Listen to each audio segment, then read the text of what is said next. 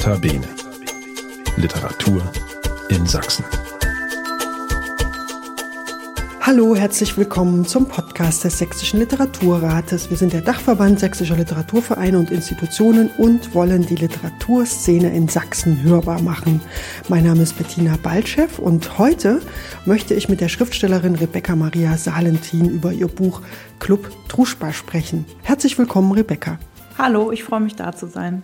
Ja, Club Druschba, 2700 Kilometer zu Fuß auf dem Weg der Frauenschaft von Eisenach nach Budapest.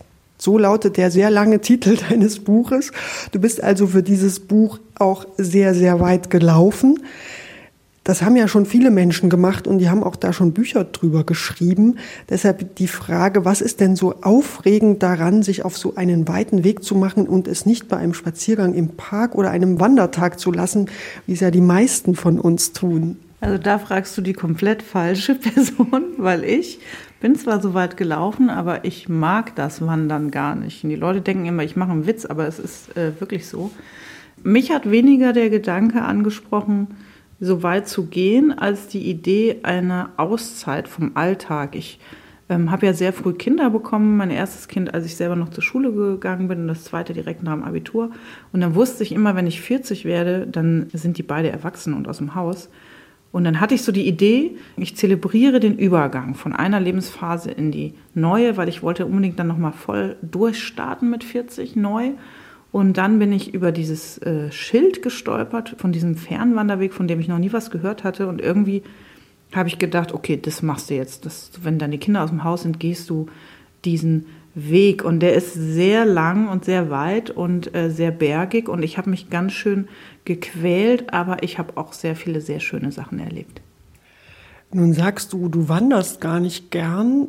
Es gibt ja das Wandern und das Gehen. Und das Gehen, das wird ja gerade auch so ein bisschen, ja, auch in der Literatur zelebriert. Man geht, um zu sich selber zu finden oder man geht, um, ja, die Welt neu zu entdecken. Wandern klingt ja dann immer so ein bisschen altmodisch.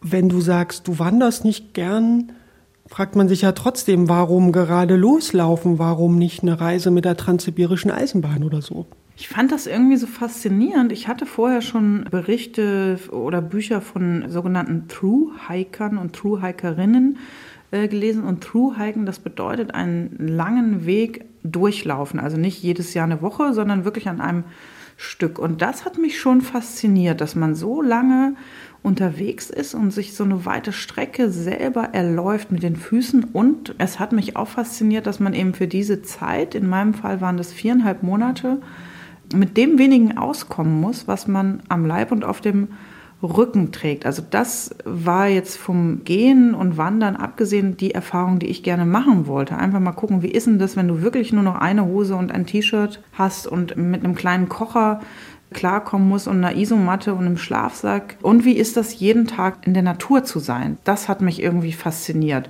Und dafür habe ich dann das Übel des Wanderns gerne auf mich genommen.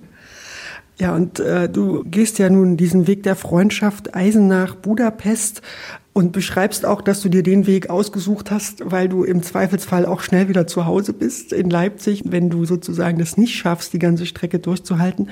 Und du erzählst auch, dass dieser Weg eine Art Kult ist. Also dass es da auch richtig äh, Menschen gibt, die sich darüber austauschen, über ihre Wanderungen und dieser Weg auch schon zu Ostzeiten, also als die Mauer noch stand, was ganz Besonderes war. Was ist denn daran so besonders? Genau, also dieser Weg, das war der einzige grenzüberschreitende Fernwanderweg, den es im Sozialismus gab. Der startet in Eisenach an der Wartburg. 1983 wurde der eröffnet, da wurde angewandert, die erste Etappe bis zum großen Inselsberg. Und dann schlägt er eine riesige Schleife. Ähm, gegründet wurde der von den Mitgliedsländern DDR, CSSR, Volksrepublik Polen und Volksrepublik Ungarn. Und heute heißt das, man läuft erstmal fast 750 Kilometer durch Thüringen und Sachsen. Dann ähm, geht man über die Grenze nach Tschechien, dann läuft man eben ein Stück durch Tschechien, dann wechselt sich immer ab, kommt noch Polen, Slowakei und zum Schluss Ungarn dazu. Und ähm, das Besondere an diesem Weg ist eben erstmal seine Vorgeschichte. Er wurde im Sinne der Völkerverständigung angelegt und deswegen hat er den Beinamen Weg der Freundschaft. Und dann ist eigentlich was ganz Trauriges passiert, nämlich mit der Wende ist der Weg in Vergessenheit geraten. Und dieser Kult, von dem du gerade erzählt hast, der ist eigentlich schon lange vorbei, beziehungsweise das hat sich auf einen sehr kleinen Kreis von Menschen beschränkt. Ähm, ich bin 2019 losgewandert und vor mir hatten gerade mal irgendwie so ungefähr 80 Leute diesen Weg in seiner kompletten Länge erwandert und davon nur zwölf als True Hike, also in einem Rutsch. Und leider ist der Weg auch gar nicht mehr so gut ausgeschildert. Ähm, nur in Deutschland ist er noch als EB EB steht kurz für Eisen nach Budapest ausgeschildert und in der Slowakei habe ich mitten im Wald noch so ganz rostige, mit Baumstämmen verwachsene Schilder von 1983 gefunden, aber ansonsten ist er nicht mehr präsent. Und das ändert sich jetzt gerade zum Glück. Es gibt jetzt Menschen, die sich sehr, sehr um den Weg kümmern, die neue Schilder aufstellen, die neue Tafeln aufstellen und die das ganze Projekt wieder mehr ins Leben rufen. Und man kann sich dann auch bei der Interessensgemeinschaft EB kann man sich zum Beispiel so alte Original-Stempelhefte aus der DDR noch bestellen, wo man Stempel sammeln kann. Ich habe das nicht gemacht aus Gewichtsgründen. Ich dachte, ein Stempelheft ist Gewicht, was du dir sparen kannst. Jetzt im Nachhinein ärgere ich mich ein bisschen, dass ich es nicht gemacht habe. Und weil die Gruppe sehr übersichtlich ist, die den ganzen Weg schon gelaufen ist, das äh, erfährt man in deinem Buch, ist es dann auch immer ganz was Besonderes, wenn, wenn die mitbekommen, da ist wieder jemand unterwegs und du bist quasi virtuell auch begleitet worden von Menschen, die sich da auskennen und die dir dann übers Handy Tipps gegeben haben, wie du am besten durchkommst. Ja, das war ganz toll. Also ich habe mich tatsächlich ganz am Anfang, ähm, bevor ich gestartet bin und auch in den ersten zwei Wochen, habe ich mich nicht bei dieser Interessensgemeinschaft äh, gemeldet. Ich mir kam das alles so ein bisschen, ich sag mal, veraltet vor, ja. Man hat schon gemerkt, das sind alles Menschen, die das schon zu DDR-Zeiten gewandert sind und eher etwas älteren Semesters sind und es war alles so ein bisschen, hm, weiß ich nicht, konnte ich mich nicht so mit identifizieren. Und dann habe ich aber gemerkt, wenn man so eine lange Strecke läuft, ich habe wirklich jeden Mensch, der mir begegnet ist, mit einem größeren Rucksack angequatscht, ob er denn auch bis Budapest läuft und nie lief jemand auch bis Budapest und nie hatte jemand von diesem Weg überhaupt gehört. Und dann habe ich irgendwann so das Bedürfnis bekommen, mich mit Leuten auszutauschen, die äh, dieselbe Erfahrung machen und habe mich eben dort gemeldet und dann habe ich so den Bert kennengelernt. Der Bert lebt in Sachsen und der ist den Weg tatsächlich schon zu DDR-Zeiten gewandert und der hat jedes Jahr immer nur ein bisschen Zeit gehabt, eine Woche oder zwei. Und er hat insgesamt 16 Jahre gebraucht, bis er den ganzen Weg erlaufen hatte. Aber der Bert, der ist sowas wie der Chronist dieses Weges. Der weiß alles über den Weg und der wohnt auch in der Nähe vom Weg und hat mich dann zu sich eingeladen und hat mir die ganzen Chroniken gezeigt. Und das war irgendwie ganz toll. Und der blieb dann für mich so, so ein Ansprechpartner aus der Ferne. Der, ich habe den dann meinen Trail Angel oder auch meinen Commander getauft, weil ich immer das Gefühl hatte, dass der zu Hause so eine Pinnwand hat, an der er meine Position mit einer Stecknadel versetzt. Ich glaube, er hat das nicht gemacht, aber für mich hat sich das irgendwie angefühlt wie so ein Schutzengel aus der Ferne. Und der hat mich dann vernetzt mit den anderen drei Menschen, die 2019 den Weg in Angriff genommen haben. Und tatsächlich war das ein sehr netter Austausch. Und ähm, geschafft haben es aber nur zwei von den vier Leuten. Ich war eine davon. Und Du lernst also Menschen kennen auf deinem Weg immer wieder. Du quatschst sie an. Also du bist ein sehr kontaktfreudiger Mensch. Das lernt man auch in deinem Buch. Und vielleicht muss man das auch sein, wenn man da äh, allein unterwegs ist. Und gleichzeitig kommen aber auch alte Bekannte vorbei, beziehungsweise Freunde. Du hast am Anfang schon den Wert der Freundschaft beschrieben. Ja, was waren denn das für Menschen, die dich da begleitet haben? Weil es, äh, da muss man ja auch Spaß dran haben, jetzt mal so ein paar Dutzend Kilometer mit dir mitzulaufen. Ja, das hat mich auch gewundert, dass sich da so viele bereit erklärt haben. Also ich bin den Weg ganz im Sinne dieser Völkerverständigung gegangen. Ne? Ich habe wirklich jeden, den ich getroffen habe, angequatscht und habe auch tolle Menschen kennengelernt. Also mein Club Druschba hat dann unterwegs so eine Art dynamisches Wachstum bekommen. Es kamen neue Menschen dazu.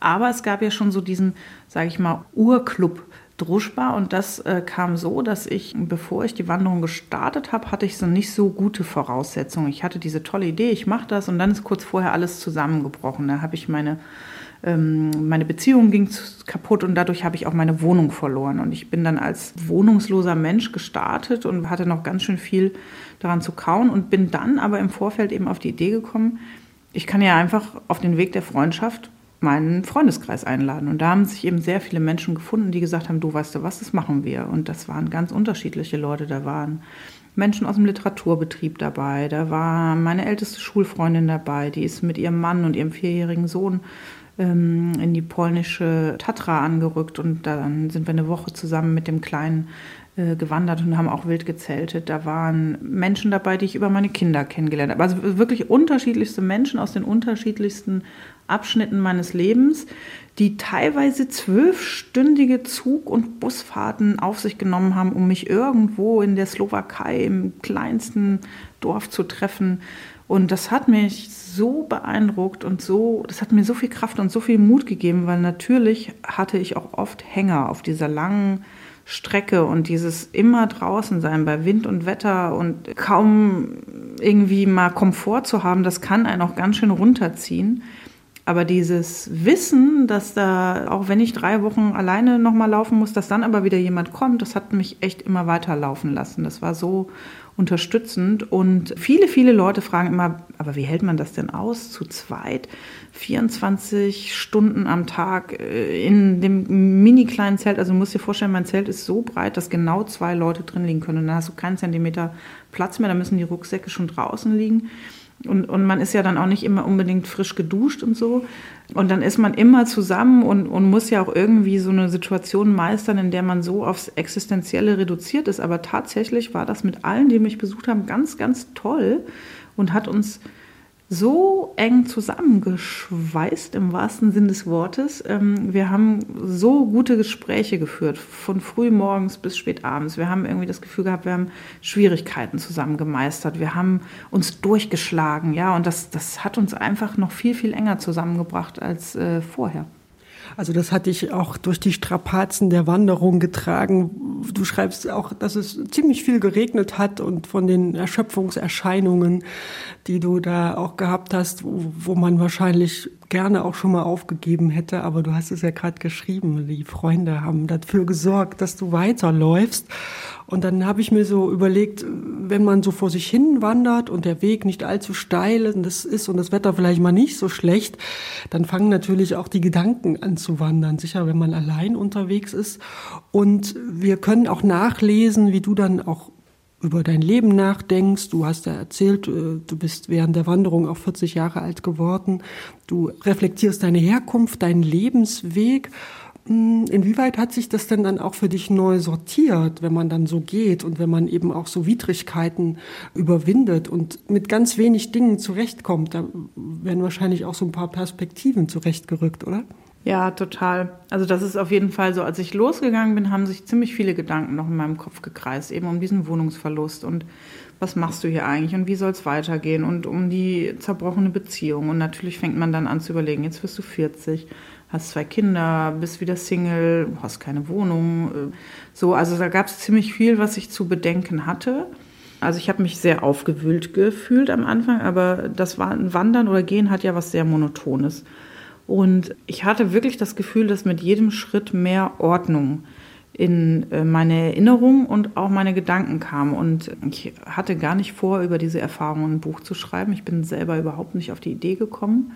Aber auch dadurch, dass mich äh, Leute aus den wirklich unterschiedlichsten Lebensphasen besucht haben, kamen natürlich auch immer wieder ganz spezielle Erinnerungen hoch. Und irgendwie, als ich dann das Buch geschrieben habe, war mir klar, ich mache jetzt hier nicht nur eine Reisebeschreibung, sondern ich verknüpfe das tatsächlich mit meiner Autobiografie und all den Dingen, die nochmal Präsenz gefunden haben auf der Wanderung, weil ich habe dann gemerkt, das sind nicht nur Ländergrenzen, die ich überschreiten muss, da gibt es auch innere Grenzen, die ich eben noch nicht gut ausgelotet habe oder wo ich auch selber die nicht so gut abstecken kann und so. Und das hatte was sehr, sehr Heilsames. Und ich kann das eigentlich nur jedem empfehlen, sowas mal zu machen. Allerdings muss ich gleich sagen, es dauert mindestens drei Wochen, bis sich dieser schöne Zustand einstellt, wo man merkt, so, hu, jetzt hast du alles einmal zu Ende gedacht und jetzt kommt so ein, dann stellt sich wirklich so eine Art Flow ein. Dann, dann konzentriert man sich fast nur noch auf die Natur und auf das, was es am Wegesrand zu sehen gibt.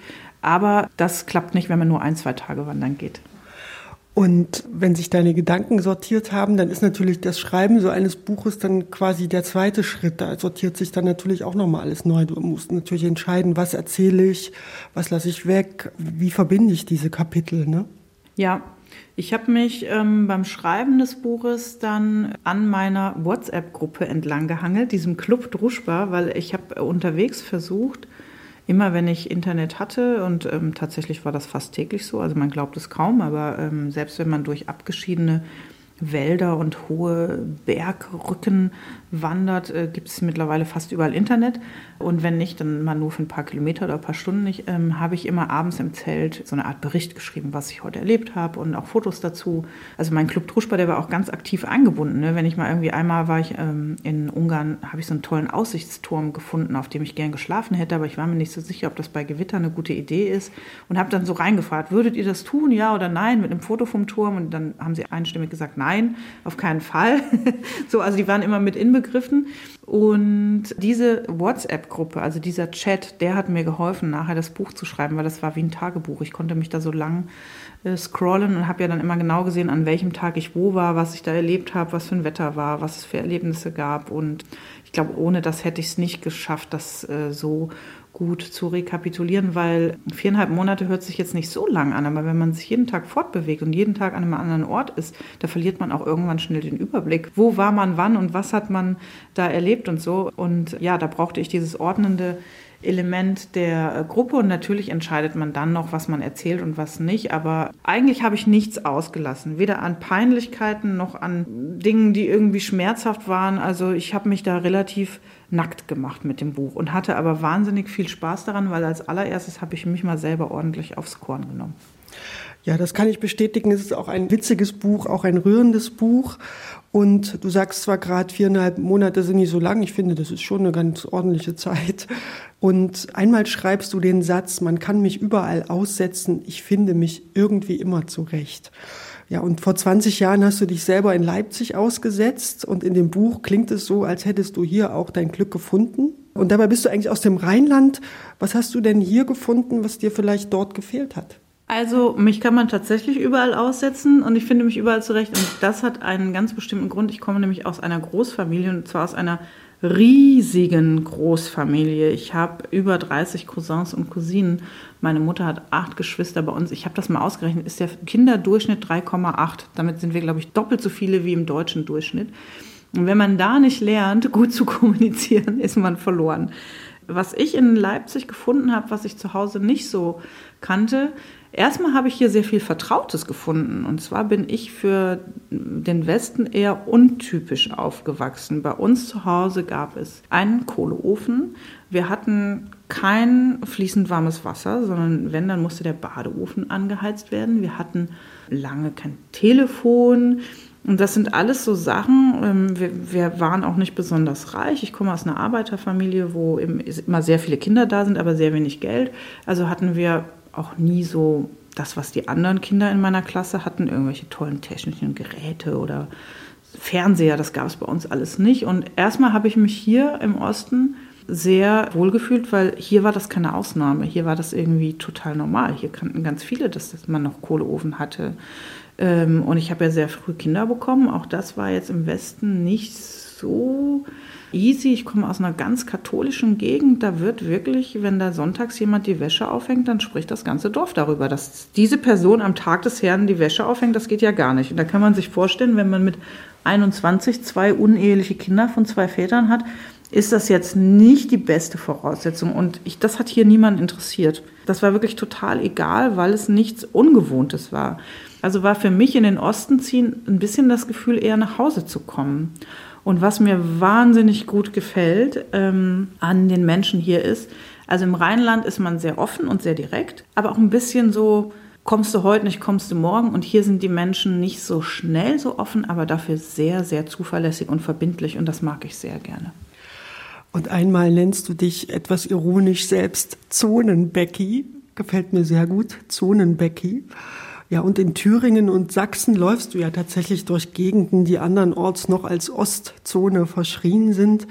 Und da habe ich mich gefragt, bist du denn auch irgendwie ein bisschen schlauer geworden, warum der Osten so tickt, wie er tickt? Ja, vielleicht ein bisschen. Also ich lebe ja hier jetzt seit 20 Jahren sehr, sehr glücklich. Und mir hat das ein bisschen wehgetan, mitzuerleben, dass wir hier in der Großstadt Leipzig aber in einer Art Blase oder äh, Insel leben, die mit dem Leben in der Provinz, in der ostdeutschen Provinz nicht sehr viel zu tun hat. Also wenn man wandert und ich hatte in, in der Phase sehr schlechtes Wetter, es hat geschneit, es war sehr kalt, dann habe ich mir sehr oft gewünscht, einfach mal irgendwo einen heißen Kaffee in der Bäckerei oder so zu trinken. Und es gab diese Bäckereien nicht. Es hat die alle mal gegeben, das war auch noch sichtbar, aber das war alles zu.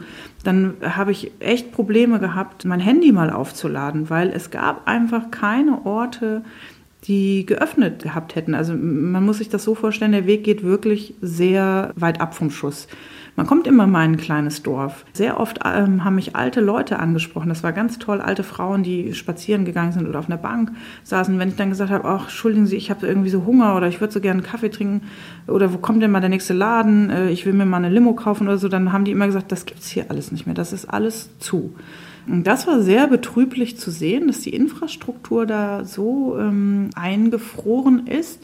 Auch diese ehemaligen Gasthöfe und Pensionen zu sehen, die jetzt alle eher verfallen. Das nimmt einen mit und dann, dann hängen da eben, es war äh, kurz vor der Europawahl, als ich gelaufen bin, dann hängen da äh, Wahlplakate und natürlich dominieren die der rechten Parteien, weil es gibt viel Grund für Frust da, das muss man schon sagen. Und natürlich holen die die Leute da ab, äh, natürlich nicht in einer Richtung, die wir gut finden oder die man irgendwie äh, positiv finden kann, aber ich habe nicht Verständnis dafür bekommen, warum Leute zum Beispiel AfD wählen, aber ich habe verstanden, woran es da mangelt und was da irgendwie ähm, falsch läuft. Und vor allen Dingen sind das so oft Orte gewesen, die so traumhaft schön waren. Ähm, weil die Landschaft drumherum schön ist, weil eigentlich die alte Bausubstanz schön ist, aber es sind so verlorene Orte. Und äh, mich hat das vor allen Dingen sehr, sehr traurig gemacht und äh, es hat mich auch ein bisschen traurig gemacht, dass ich hatte ganz viele ganz wirklich tolle Begegnungen, aber ich habe auch Aufkleber gesehen, wo drauf stand Ausländer raus und wir wollen euch hier nicht haben oder Reichsflaggen, die da flatterten oder wirklich schlimme Parolen, ähm, wo ich auch irgendwie erschrocken war und es gab auch manchmal Begegnungen mit Menschen, die gesagt haben, was, was machst du hier oder was willst du hier und wandern, hast du nichts zu tun oder so. Also so eine Art Missmut war da schon präsent, aber natürlich und zum Glück nicht nur. Ja, es gibt auch diese tollen Leute wie den Bert, den Commander, den ich schon erwähnt habe, der mich ganz spontan zu sich eingeladen hat, dass ich beim Schlafen kann und immer für mich da war und wie diese vielen alten Menschen, die mich angesprochen haben, wo eine über 90-jährige Oma, die hat gleich gesagt, ich würde am liebsten jetzt mit ihnen laufen. Ich bin, ich erinnere mich an meine Flucht damals und ich habe jetzt alles hinter mir und jetzt würde ich sofort am liebsten mit ihnen gehen und ich hätte die auch sofort gerne mitgenommen. Also es war irgendwie traurig und schön zugleich. Ja, und wenn du dann Sachsen und Thüringen verlassen hast, du hast vorhin schon erwähnt, wo du, in welchen Ländern du dann gelandet bist. Und äh, wir können natürlich jetzt nicht auf jede einzelne Station eingehen, aber kurz zum Schluss, irgendwann bist du dann in Budapest angekommen. Und was ist das für ein Gefühl? Ist das dann Euphorie oder ist man dann nach viereinhalb Monaten so drin, dass man eigentlich weiterlaufen könnte? Oder hat man dann so Glücksgefühle, die dann ausgeschüttet werden? Wie, wie ist es dir gegangen, als die 2700 Kilometer hinter dir lagen? Ich bin am letzten Tag immer langsamer geworden. ich wollte nicht ankommen, weil ich das so skurril fand und so komisch, dass das jetzt vorbei sein soll gleich. Also ich habe ja am Anfang sehr zu kämpfen gehabt und dann kam dieser wunderbare Mittelteil, der einfach sowohl landschaftlich als auch von der Kultur und Historie so spannend ist. Und ich habe so interessante Leute getroffen. Ich habe so viel gelernt über die Geschichte all dieser Länder und über die ganzen äh, Dinge, die Krieg, Flucht und Vertreibung mit sich bringen. Und dann war für mich tatsächlich das größte Triumphgefühl, habe ich empfunden, als ich an der ungarischen Grenze ankam. Als ich von der Slowakei nach Ungarn rein bin und wusste, jetzt hast du das letzte der fünf Länder nur noch zu durchwandern und sind nur noch 520 Kilometer, was mir aber dann wirklich auch sehr wenig vorkam, weil da konnte man ausrechnen, wie viele Tage das sind. Da habe ich mich so richtig triumphal gefühl, äh, gefühlt. Ja, da hätten von mir aus ein Posaunenchor da stehen können und da, da, da, da, sie ist hier. Aber ganz zum Schluss in Budapest war das gar nicht so. Ähm, also das war irgendwie einfach so ein ganz komisches Gefühl und das hatte irgendwie nichts Feierliches, war so ein bisschen traurig, jetzt ist die schöne Zeit vorbei, was machst du jetzt? Und es kann doch gar nicht wahr sein, dass du das geschafft hast, hat auch so damit reingespielt.